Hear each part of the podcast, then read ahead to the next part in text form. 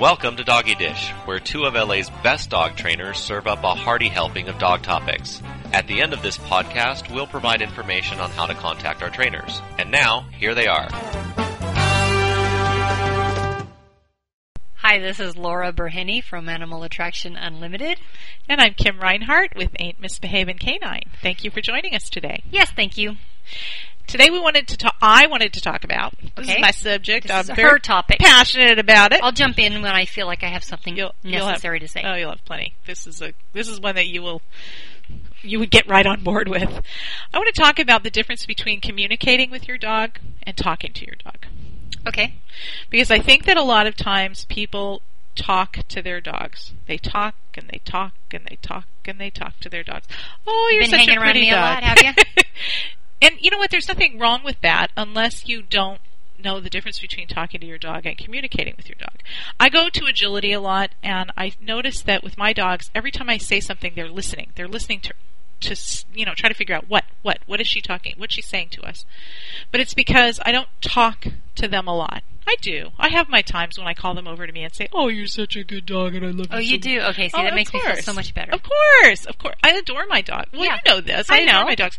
But the thing is that I think a lot of times I go to people's houses and they tend to talk to their dogs sort of incessantly. Oh, look at you. Oh, what are you what are you doing over there? What are you do? Hey, come on, let's see. What are you doing? And they talk and they talk and they say the talk dog's and they talk name and they talk. constantly. And the dog realizing that there is no pertinent information being Tunes out.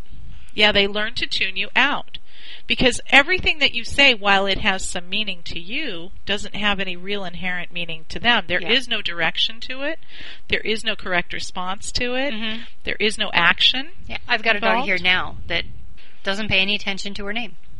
It's it's like it's been so overused that you say her name and she just keeps wandering by. She's not going to bother. Yeah. yeah. Well, and I think that when I talk about this, I think that there's a potential for my clients to be confused. I was thinking about this the other day, and I was thinking about the fact that when I take my clients out, I say to them, you need to feed back. You need to give Mhm. your dog information. You need to continuously fe- be feeding your dog information so that they understand that you are the one who are, is in control and that you are the one helping them negotiate what happens. Yeah. So, uh, for instance, would be we take the dog out, we're doing some off leash work. I do a lot of that, and we're working with the dog, and I kind of have this little invisible bubble around me. It's kind of a space bubble, Mhm. and when a dog gets to So it's like a radius, a yes. built-in radius. So when the dog gets to the outside portion of that bubble, I want them to move in towards me. And when we're walking through the park, I want them to maintain no more than a certain amount of distance from me. So I don't want them taking off and running, you know, 70 feet across the park. Right. I have a, a distance, and I'm really bad with feet, so I'm not even going to claim to know what that is. But anyway, there's a certain amount. I know what it is. I can eyeball it. And so I will give a dog information as we're walking along, and the, if the dog starts starts towards the outside of the bubble and then pulls himself in, I'll say, "Good boy." Right. Because Good he, job. especially because he made that decision on your own, on his own. You're not going to ignore it. I'm not going to ignore it. have to That's because I didn't have to call him in. Right. Exactly. And what I find with my clients is a lot of times, and if the dog gets to the outside of the bubble, I might tell them, ah, too far. I teach it too far.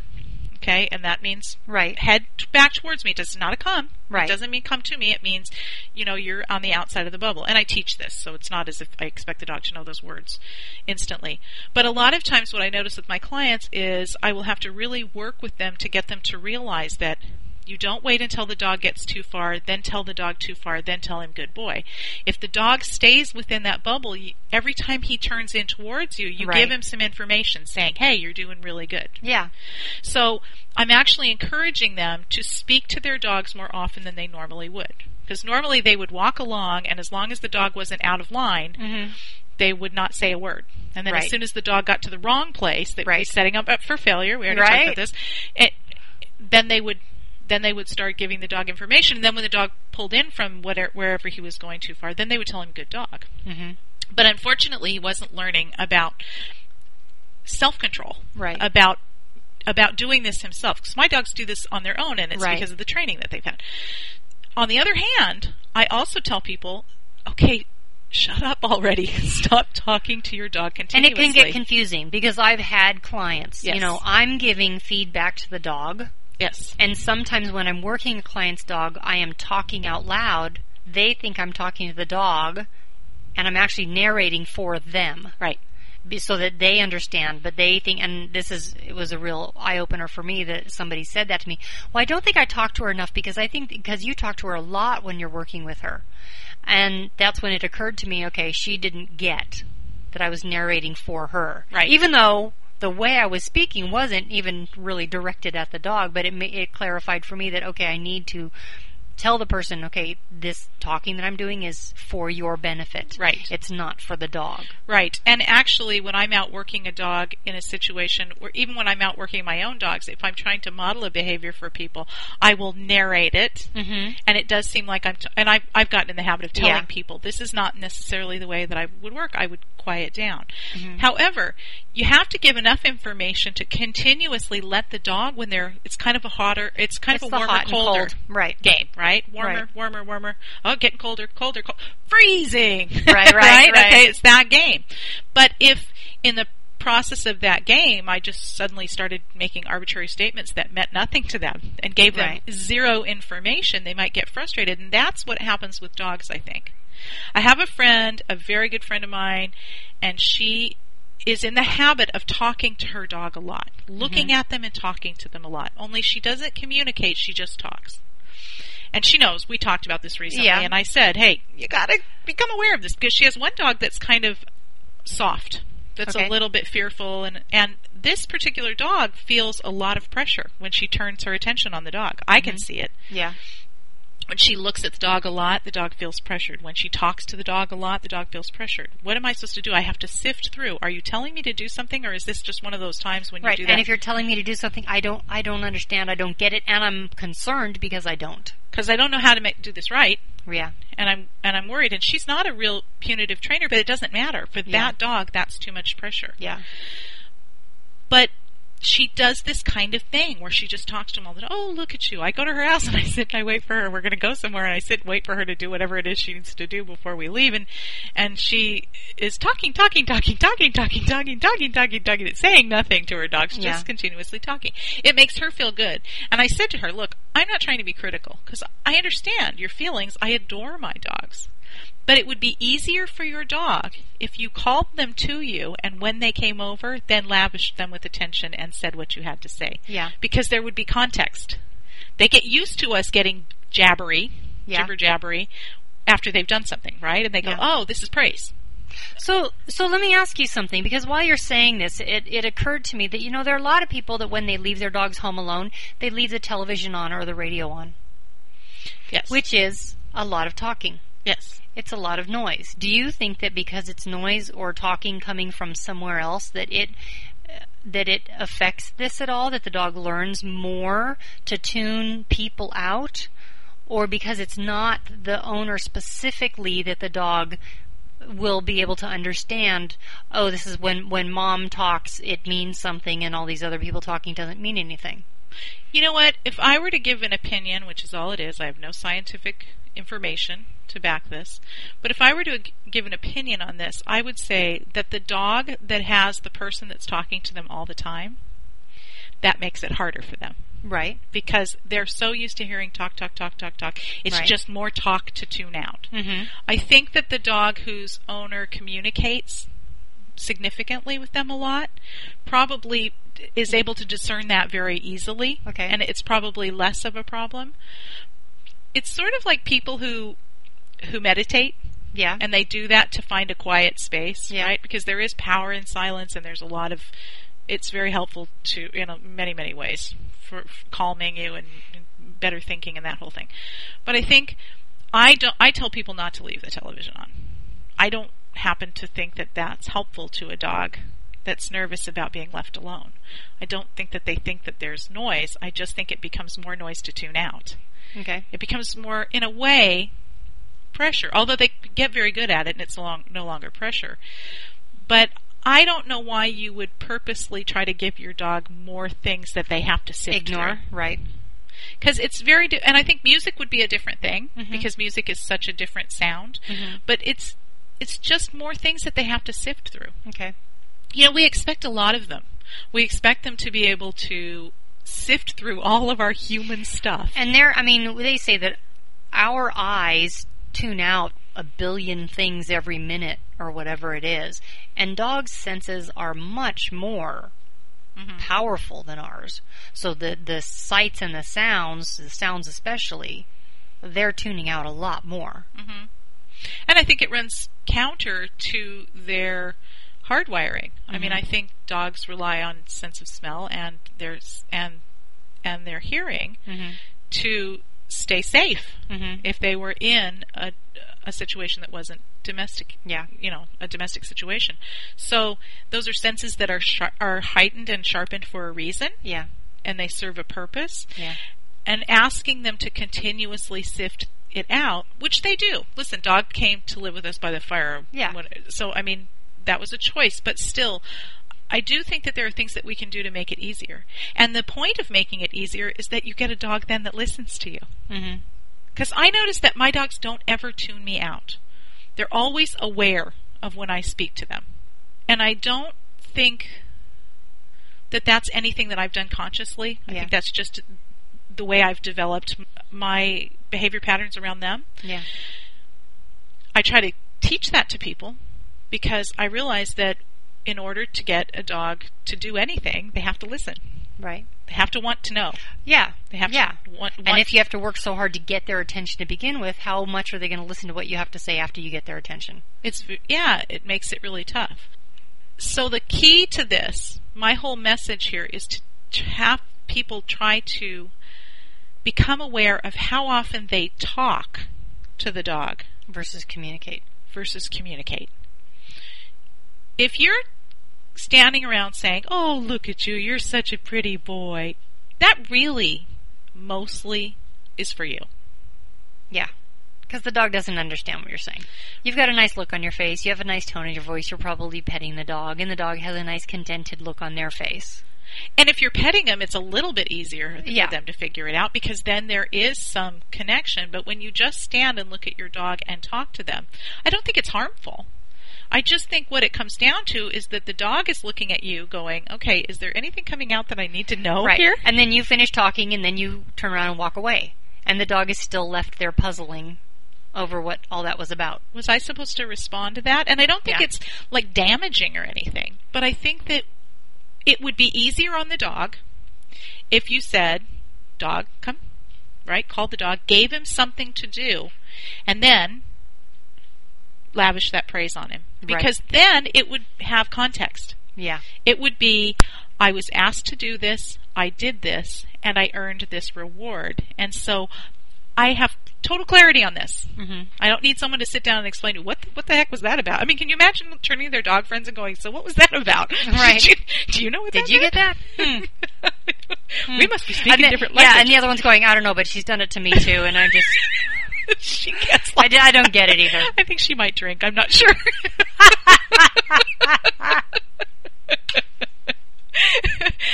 right, because there's no context to it. You know, they probably do sit around thinking, I don't know, she's a crazy lady sometimes. And, and it is. And it's not that the dog doesn't enjoy it. I mean, I've seen, like with my friend that I'm talking about, she'll laugh, she'll listen to this, she'll absolutely know what I'm talking about because we had this conversation very recently. So can we name her? No. Okay. no, because I don't want to make her mad.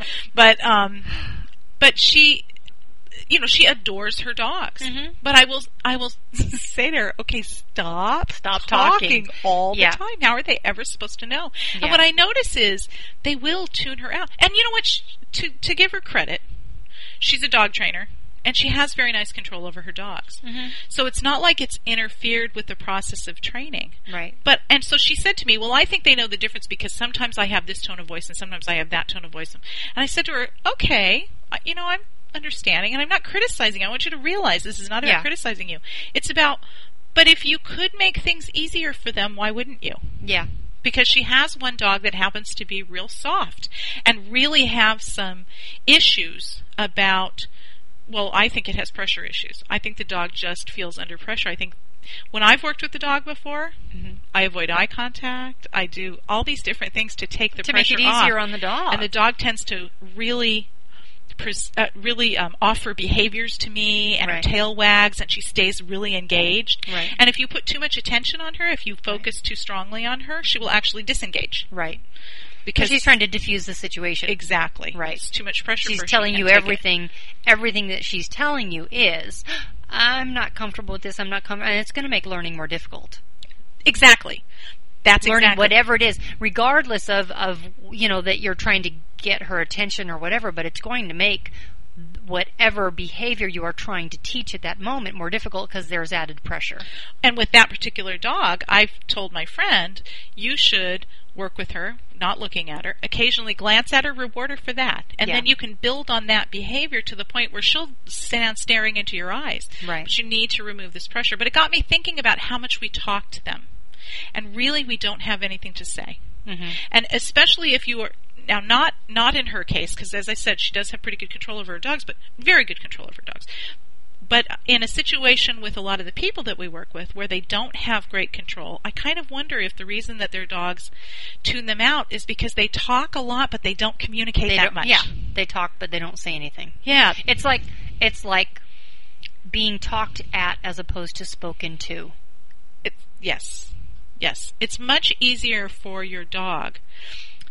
This is the funny part. People do it because they think that they're being nice. Oh, you're so beautiful. Look at you. What are you doing over there? All right. And they think, well, no, this is the nice part of me coming out. And when I ask something of my dog, when I when I send out a directive or a demand to my dog, that's not nice. But the truth is, if you've taught something to your dog and you mm-hmm. ask him to do it and he knows there's a reward at the end of it, that's the most empowering moment your dog can have Yes. because he knows how to affect the outcome Right. here. He says, "I know how to do this. I can do this one." And and I know how this is going to come out. Right. And I can make the decision about how I'm going to make this come out. So I can do this and know, oh, guess what? Aren't I great? And Yeah. you're going to be totally responsive to me and I know that. It's it's completely clear in my head. Right? I know exactly what's going to happen here. Yeah. And so that's empowering and that's actually even though the other is a very loving gesture, Mm-hmm. for the dog, that is a more loving gesture for the dog. That's an easier thing for them to understand. So if you have a dog that tunes you out, and then you, because you talk, talk, talk, talk, talk, talk, talk, talk, talk, talk, talk, or other, there are other ways that you can get a dog, your Right. dog to tune you out, and then you suddenly throw something at them, and they don't do it because they've learned to tune you out, and then you say it louder and more stridently, maybe a little angry. Right. They're going, "What? What did I do?" And suddenly they're kind of feeling under the gun. This is not just about you asking me for something. Apparently, I've done something wrong and I don't even know what it is. Mm-hmm.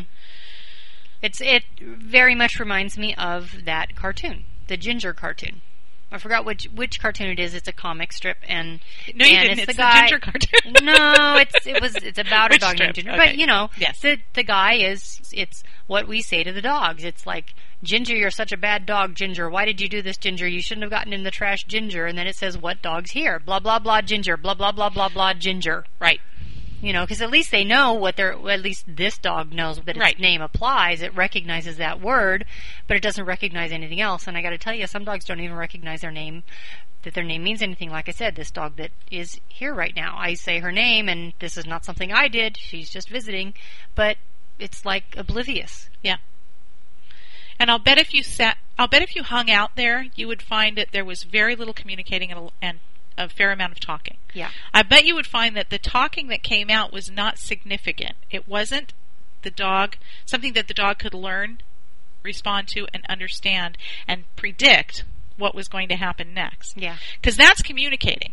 Communicating is when you give your dog the ability to understand, okay, this means this. Let's say I'm teaching my dog to sit. And I teach my dog what that physical action is. And I say the word.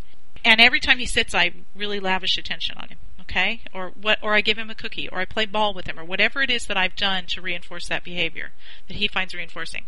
Then he le- hears the word First of all, he knows that I don't stand around talking about sitting, sitting, sitting, sitting, sitting. My dog sits so well. Sit, sit, sit. My dog can sit, sit, sit, sit, sit. You've never seen a dog sit like my dog can sit. Oh, you're such a good sitter. You know what? It's it's the old, it's the old, and I hate this. Some trainers do this. Good sit. Yes. I'm already sitting. What do you mean? What do you want me Yes. to do now? What do you want me to dig a hole and sit deeper? What do you Yes. want? What do you want from me? But okay, well, so now he see, hears I've the had, word. and, but I've had I've had people say, yeah, but see how he he adjusts himself and gets himself farther closer to the around when you tell him to sit. Have you had people do that? It's like the dog No. is sitting and then they say sit again and the dog goes, and you can see the dog do a little wiggle like he's sitting better. Yeah, because he's trying to figure out what is I it know, I'm like, is it, am do. I not doing it right? You know, what needs to happen there is you give the dog the signal. He understands the term. He does the behavior, and he knows what comes next. He Yeah. knows that whatever it is that you've taught him is rein- some type of reinforcement. Maybe you've stuck four or five different reinforcements. You know, maybe you've gotten him. You've paired up enough things that he has a whole bunch of ideas of what's reinforcing, but then he knows what's going to happen next. So such clarity for him. Because I love that word because I know what to do Yes. and I know what's going to happen. And if you keep your information to saying things that matter, Yeah. then your dog listens to everything you have to say. Yeah. And I think clarity is the key word here. People don't understand how much they muddy up the waters for their dogs. And then, like you said, then they get mad at them when they don't listen to them. When the person has been talking, like I think you mentioned once before, that you were talking to a client. And the dog is wandering around. And you and the client are talking. And then suddenly the client yells out, you know, says, sit. and the dog is still over sniffing the, the, you know, the hedge. Yes. And then she turned to you and said, Well, he didn't sit.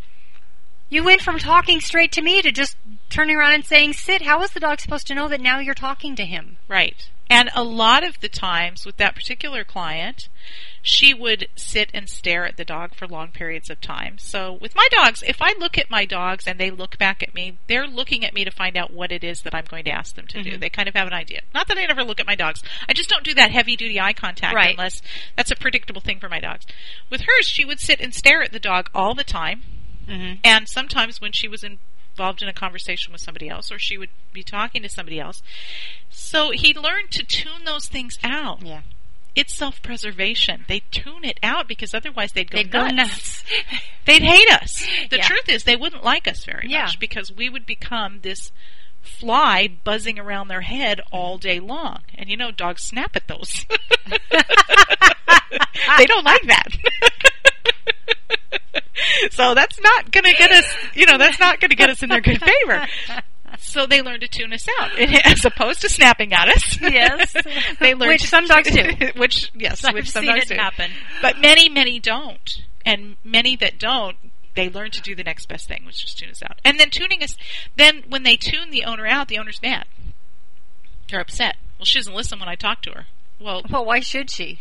she doesn't She really can't know when you're talking right. to her. She can't distinguish when you're talking to her and when you're just talking. Even people who say, well, I say her name first. Well, maybe you do, but you also said, Ginger, look at you. What a pretty girl. Look at you. Ginger, such a good girl. Look at you.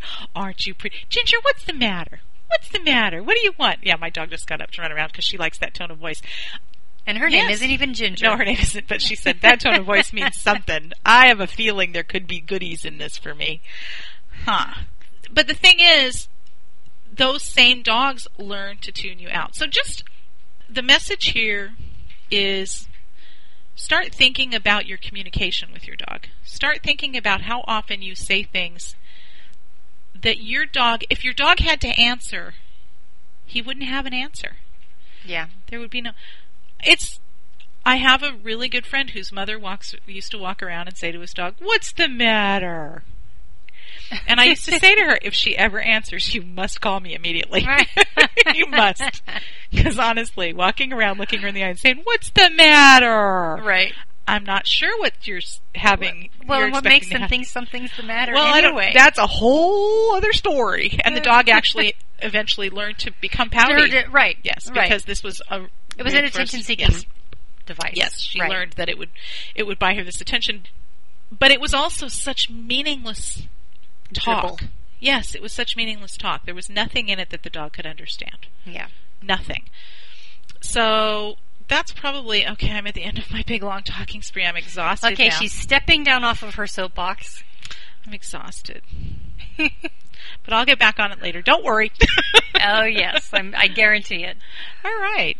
So this is Kim Reinhart with Ain't Misbehavin' Canine. And Laura Burhenny from Animal Attraction Unlimited. Thank you. Thank you.